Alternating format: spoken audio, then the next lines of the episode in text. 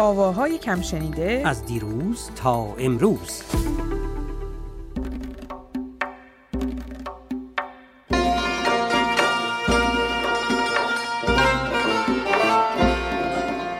کشور دل شد چو گیسویت پریشان، باز شد از فلت جوی رقیبان، سر رشک خون جایی از گریبان.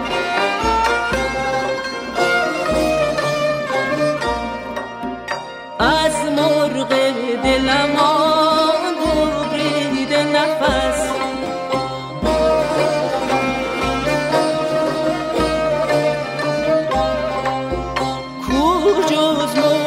پری در کنج قفس.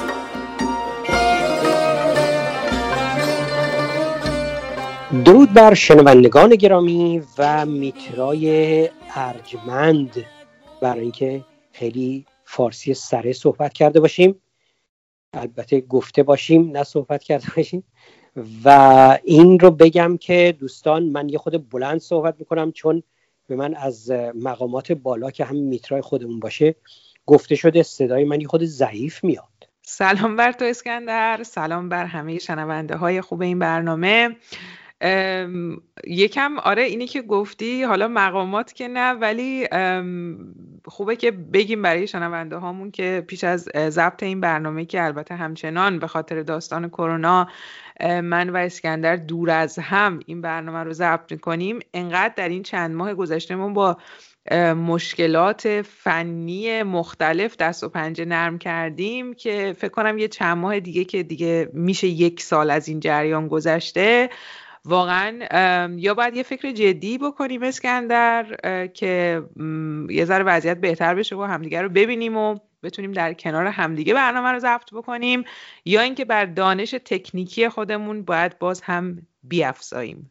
بریم سراغ برنامه و خانم قدسی مشیری که غلط نکنم شعر و آهنگی از امیرجاهد رو خونده، همطور که تو برای من پخش کردی و منم گوش کردم و تحریرهای خوب خانم و یک به قول فرنگی ها ویبراسیونی که صدایشون داره، خب به هر حال من رو کشید که این ترانه رو اول تا آخر خودم خوب گوش بدم. بله دقیقاً، قطعه کشور دل همونطوری که گفتی از ساخته های امیرجاهد که برای اولین بار خانم قمر خونده بودند و در واقع بازخوانی هستش که خانم مشیری به زیبایی انجام دادند. خانم قدسی مشیری که مهمان امروز برنامه ما هستند، خواننده موسیقی سنتی و مدرس ردیف، متولد تهران که خوانندگی رو از بچگی شروع کردند. خاطره خیلی جالبی اسکندر، خانم مشیری از روز اول مدرسهشون برامون گفتن که در همون روز در کلاس درس برای بچه‌های دیگه آواز میخونن و از این ماجرا تعریف میکنن و اینکه با وجود ممنوعیتی که خب برای خوندن خانم‌ها در ایران وجود داشتش، از حال و هوای اون روزهایی که در جوانی آواز رو یادگیری میکردند و خلاصه میرسه به اینکه در سال هزار و سیصد و هفتاد و هشت روی صحنه میرند، بشنویم با صدای خودشون، برگردیم بیشتر در موردشون صحبت بکنیم. که دیگر نتواند بلبل در بر گل،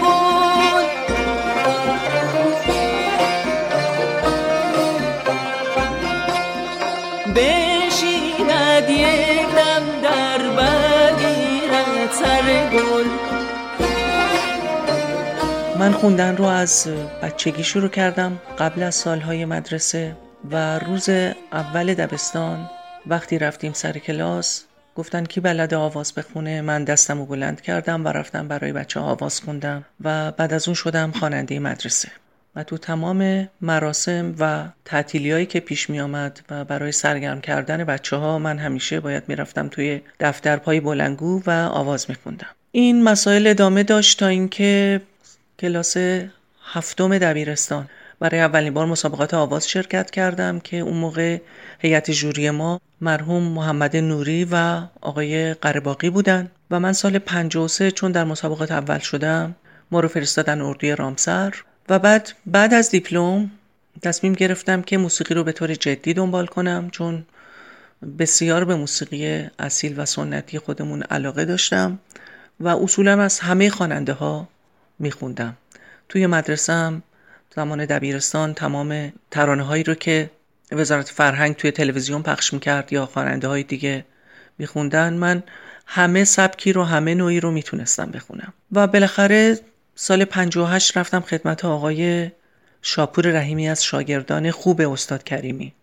یه چند سالی در خدمت ایشون بودم و بعد رفتم خدمت خانم هنگامه اخوان در مرکز حفظ و احشای موسیقی.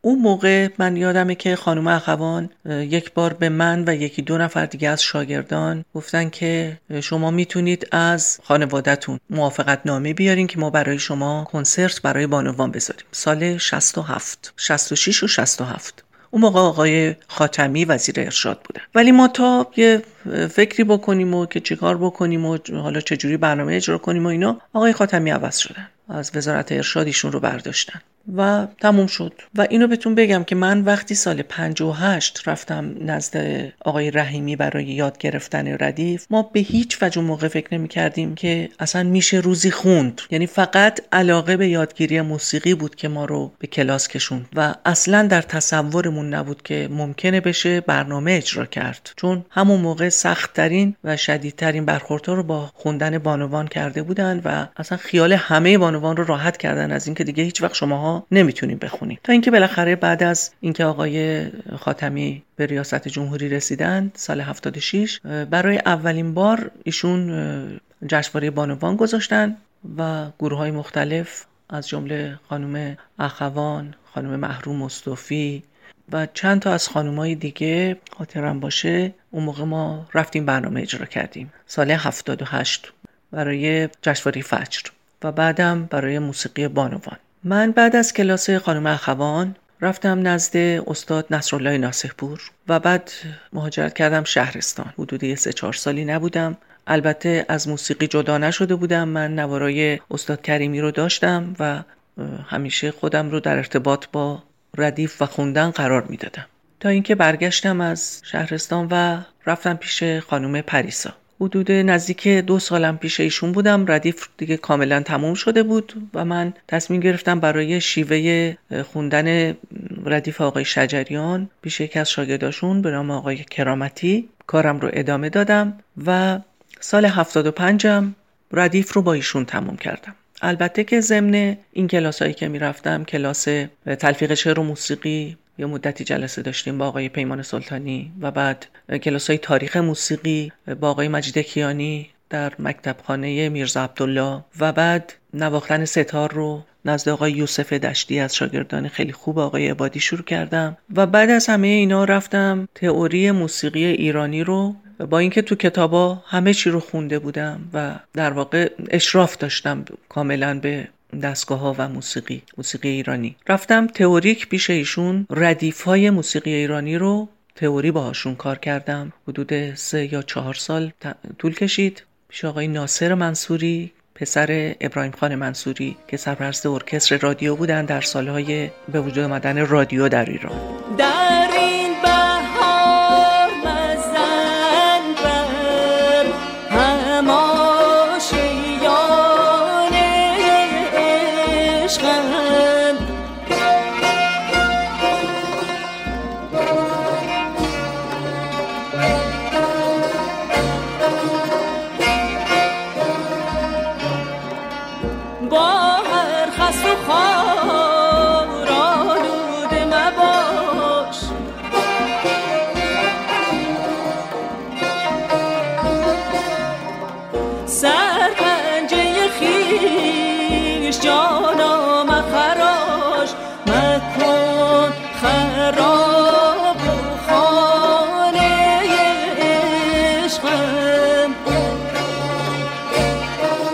بله، خوب گفت ایشون که شاگرد این استاد. گفت هیچ حلوایی نشد استاد کار تا که شاگرد شکر ریزی نشد. حالا واقعا موسیقی پدیده‌ای است که تا آدم خیلی خیلی خیلی خیلی زیاد گوش نده، میدونیم خب نمیتونه که فراز و فرودها رو اونجوری که باید و شاید دریافت بکنه که بعد خودش بخواد تحویل بده، و این خیلی خیلی خوب و مثبت هست که این کار شده. ولی میترا جان میخواستم ببینم نوازندگان کمانچه و تار و سنتور و تنبک و اینا کی بودن؟ در این کار بازخوانی همونطوری که در ابتدای برنامه هم گفتیم، قطعه کشور دل که از آلبوم هشت تصنیف خانم مشیری هست که در سال هشتاد و شش یا هشتاد و هفت منتشر شد.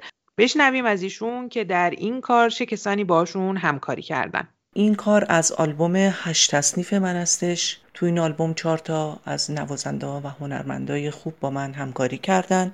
سنتور رو خانم پریسا سلمانزاده نواختن، کمانچه رو خانم سونیا نظامی و آثاره شکارچی، تنبک رو آقای امیر حسین عربپور از شاگردان آقای اسماعیلی و تار رو آقای کاوه آهنگرانی. من این کار رو انتخاب کردم به دلیل اینکه شعرش برای من جالب بود و مفهوم اون شعر به نظرم برای ما مصداق روزگارمونه. به زیر خنجر صیاد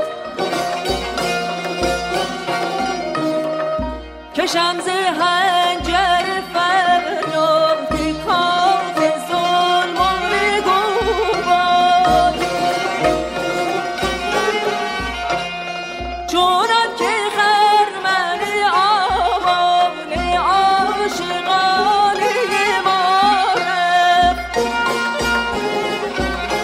میخواستم ببینم خب فرا گرفتن موسیقی رو که صحبتشون کرد و بعد از اون خودش هم حتما به کار حرفه‌ای موسیقی پرداخته. در اون موردم من منتظرم اگه گفتگویی شده برامون بگذاری که بشنویم.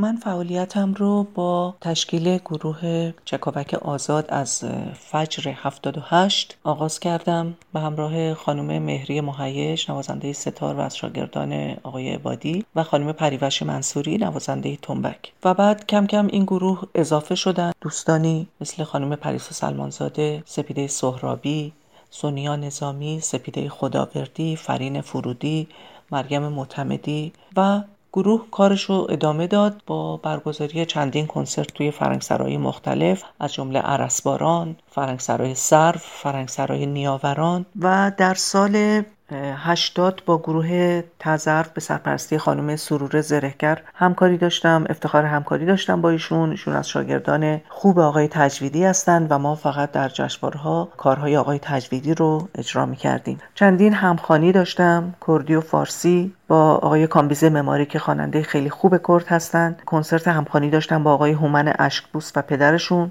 کنسرت همخوانی داشتیم با آقای سید رضا طیبی به سرپرستی آقای عرشک رفیعی. در سال هشتاد و دو تو کلاس‌های آقای حسین علیزاده شرکت کردیم که ایشون یه تعداد از خوانندگان رو انتخاب کرده بودن برای اجرای یک کار بزرگ که البته اون کار اجرا نشد.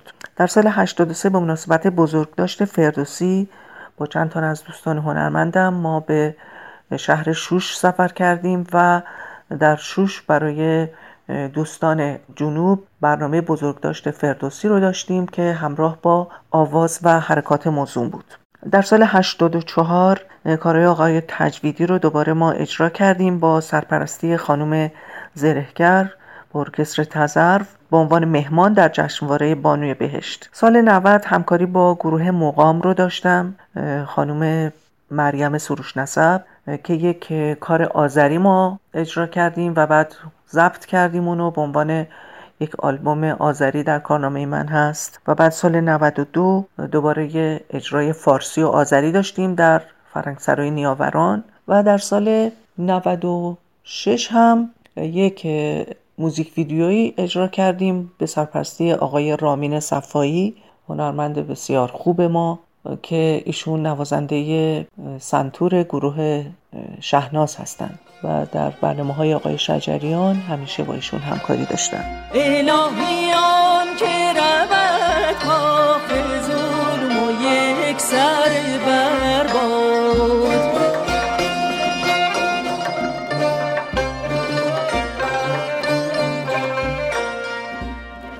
خبر شد از دست رقیب، خانه عشقم خراب شد از پریشان دل، چشمه چشمم سراب.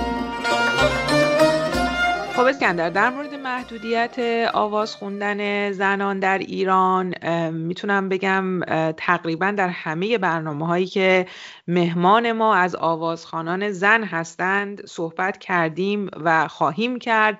به طبع از خانم مشیری هم در این رابطه من پرسیدم و یه نکته خیلی جالبی رو میگن ایشون و اون نکته این هستش که به این اشاره دارند که اصلا بحث محدودیت نیست. البته خب خیلی تلخه واقعا این صحبت که خانم مشیری میکنن، از این میگن که در کل بحث نادیده گرفتن زنان هستش. صحبتاشون رو بشنویم، همونطور که گفتم صحبتهای واقعا تأسف برانگیز و تلخی هست، اما صحبتاشون رو بشنویم، برگردیم بیشتر صحبت میکنیم. بله چقدر بعد من نابینام وقت اونای دیگه نادیده میگیرم. مسئله فقط خوندن نیست، مسئله اینه که خواننده های خانوم اصولاً سیاست اینه که بالکل نادیده گرفته بشن. یعنی ما حق مصاحبه نداریم با هیچ روزنامه‌ای، با هیچ رادیویی. چندین بار تو برنامه‌های مختلف رادیویی به من اطلاع دادن که می‌خوایم باتون مصاحبه بکنیم. بعد بعد از یه مدت زنگ زدن گفتن که ببخشین اجازه این کارو نداریم. حتی من از سال هشتاد تا نود توی چندین فرهنگسرا تدریس می‌کردم، تدریس ردیف و کاری که داشتم. قرار شد که برای مدرسین فرهنگسراها یک امتحانی برگزار بکنن که مجوز به ما بدن.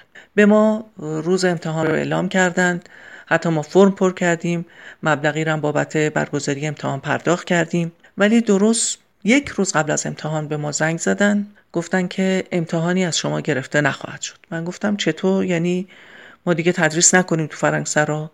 گفتن خیر، تدریستون رو بکنیم ولی ما امتحان نمیگیریم از شما. من خیلی با خودم فکر کردم که دلیل این کار اینا چیه و بعد متوجه شدم خب این خودش یه نوع عدم تایید اصولاً خوانندگی زنه، به خاطر اینکه اینا هیچ مجوز رسمی به خواننده‌های زن نمیخواستن بدن که ما بعداً ادعامون بشه. فقط مسئله نخوندن نیست، فقط مسئله پخش شدن صدا نیست، ما اجازه هیچ گونه تبلیغی نداشتیم. همونجور که الان تمام خواننده های مرد با یه دونگ صدا میان، صداشون رو همه جا پخش میکنن، ولی ما صدای ما هیچ وقت شنیده نشد، هیچ وقت نتونستیم از هیچ جای رسمی صدامون رو بشنون مردم و حتی کوچکترین تبلیغی نکنیم. یعنی در واقع باید بالکل ما نادیده گرفته بشیم و این احساس سرکوفتگی و سرخوردگی خیلی آدم رو آزار میده، ولی متاسفانه شرایط اینه دیگه. ولی خب الان شرایط با این پیشرفت تکنولوژی خیلی تغییر کرده و الان خواننده های جوان من میبینم خیلی راحت کارشون رو ضبط میکنن و تو فضای مجازی پخش میکنن، نه مثل سی سال پیش ما که هیچ کاری نمیتونستیم بکنیم. ما حتی یک دونه ضبط، یک دونه عکس از کنسرتامون نمیتونستیم داشته باشیم. پشت صحنه می اومدن و تمام دوربینای ما، موبایلای ما رو می گرفتن که مبادا ما از خودمون حتی عکسی بگیریم. یعنی بالکل ما اصلا نباید وجود می داشتیم در واقع و ناچارن اینها ما رو تحمل کردن. چه سال برم من از این کار با سرای دو درکار،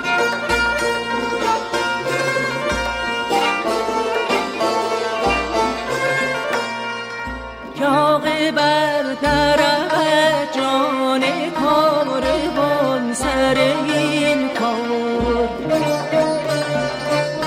یعنی این همه سال ما زحمت کشیدیم، تمرین کردیم برای هر کنسرت اقلن شش ماه، بعضی وقتا یک سال، بعضی وقتا یک سال و نیم ما تمرین میکردیم، برو بیا هزینه کن، ولی حتی ما یه دونه عکس و کوچکترین شناسنامه ای ما نداریم برای این کارهامون. یعنی سی سال تمام انگار نه خانی آمده نه خانی رفته، هیچ اثری از ما موجود نیست. حتی خانم زرهکر چندین بار به وزارت ارشاد گفتن اجازه بدیم ما ضبط بکنیم از اجرایی که داریم سر صحنه، ولی نوارش رو فقط بدین به خودمون و ما هم به شما تعهد میدیم که اصلا اینو هیچ جا پخش نکنیم، ولی بازم اجازه ندادن و همه اینا بالاخره خب ناامیدی مطلق برای آدم به وجود میاره که این همه زحمت بکشی که چی آخه؟ برای چی؟ وقتی هیچ اثری قرار نیست از تو باقی بمونه. این چه زندگانی است، این چه سخت جانی است.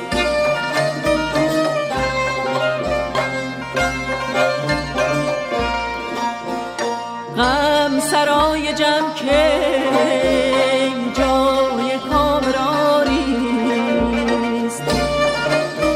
ما تو این کنسرت‌های همخوانی که داشتیم بعد از این همه تمرین و بالاخره زحمتی که بچه‌ها متحمل می‌شدن برای اجرا، وقتی می‌رفتیم برای اجرا سر صحنه صدای خانوم‌ها رو می‌بستند. یعنی چندین بار فامیلای من، مثلا دایی من، برادر من اومده بودن نشسته بودن که اعتراضشون بلند شد، گفتن بابا آخه ما اومدیم بشنویم صدای این خانوم، بعد شما می‌بندین صدا رو. حراست میگفت به ما دستور دادن صدای خانوم بلنده، ما باید ببندیم. یعنی در واقع تمام زحمات ما رو اینا به فنا می‌دادن. اسمش هم بود همخوانی و خیلی‌ها به هوا این که بالاخره صدای خانوم رو بشنون می آمدن کنسرت، ولی واقعا صدا رو یا انقدر کم می‌کردن یا بالکل می‌بستن صدا رو. خب دیگه واقعا به این میگن ناروزگار به نظر من، که این نادیده گرفتن و یا این که نیمی از هنرمندان ما اصلا وجود ندارن، یا اینکه وجود نیمی از هنرمندان ما رو فقط تحمل کردن. مایه امید فقط همین جهان مجازی است که خوشبختانه دیگه جلوی فناوری نمیشه ایستاد. چقدر خوشحالیم که این هست. خیلی نکته خوبی گفتی اسکندر. واقعا به خاطر وجود همین فضای مجازی و شبکه‌های اجتماعی که در این سالها انقدر قدرت پیدا کردن و حتی در پادکست‌هایی هم که ما در این سالها ساختیم، واقعا خیلی از مهمانان برنامه که ما در برنامه‌های گذشته دعوتشون کردیم به برنامه، از کارهاشون گفتیم، رو واقعا به کمک همین شبکه‌های مجازی به خصوص زنان خواننده در ایران که خب به صورت قانونی و رسمی نمیتونن در واقع کار بکنن، با همین شبکه‌های مجازی تونستن صداشون رو به مخاطبانشون برسونن، کارهاشون رو پخش بکنن. بارها و بارها در برنامه‌های مختلف من به این اشاره کردم که به خصوص ما انقدر در این برنامه صحبت میکنیم از این مسئله که در نهایت روزی رو ببینیم که خانم‌های خواننده هم بدون محدودیت و ممنوعیت بتونن در ایران بخونند و صداشون رو هم زنان و هم مردان بشنوند و لذت ببرند. دیگه چیزی نداریم جز این که صدای زیبای خانم مشیری این بازخوانی زیبا رو بشنویم و همینجا هم بگم درود بر تو و درود بر شنوندگان عزیزم.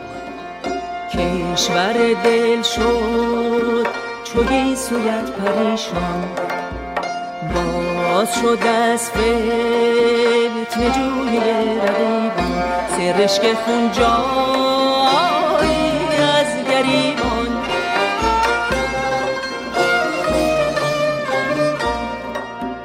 از مرغ دلم آن ببریده نفس،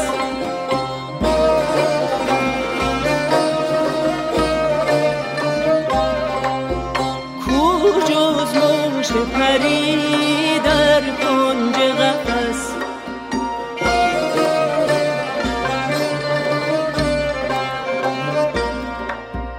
کی دیگر بتواند بلبل در بر گل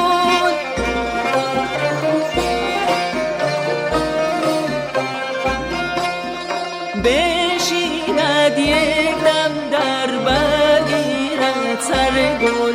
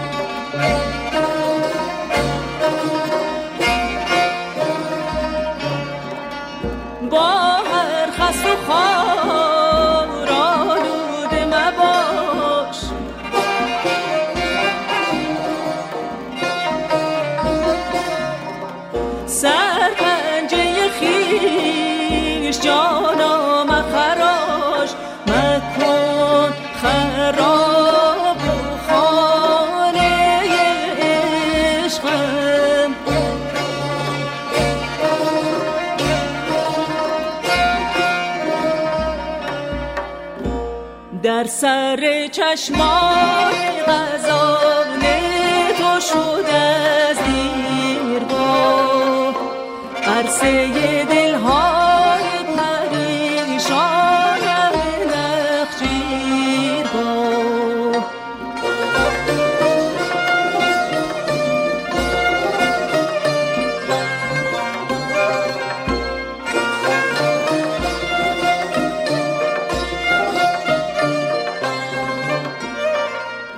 به زیر خنجر صیاد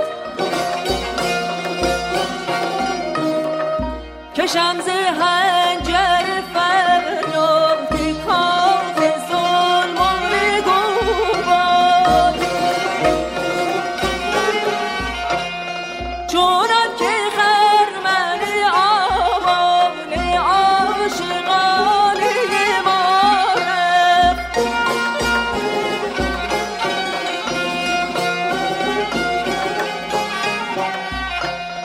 الهیان که رود کاخ ظلم و یک سر برباد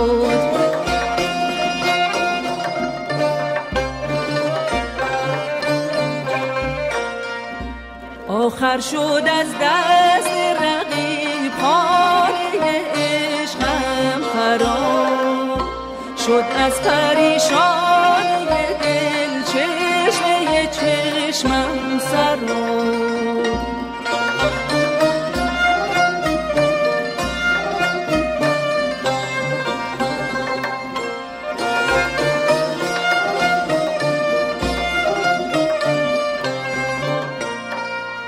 چسان برم من از این کار با سرای دو درکار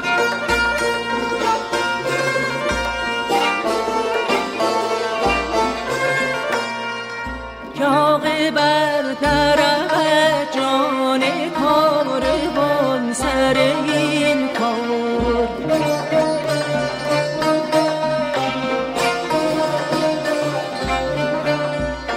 این چه زندگانی است این چه سخت جانی است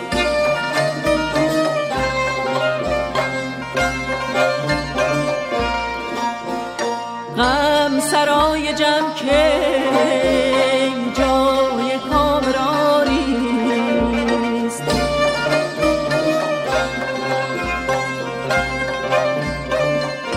فغان مکن جاهد که در نسل جمع اثر ندارد چه می کنم دان جمع که زرسل که خبر ندارد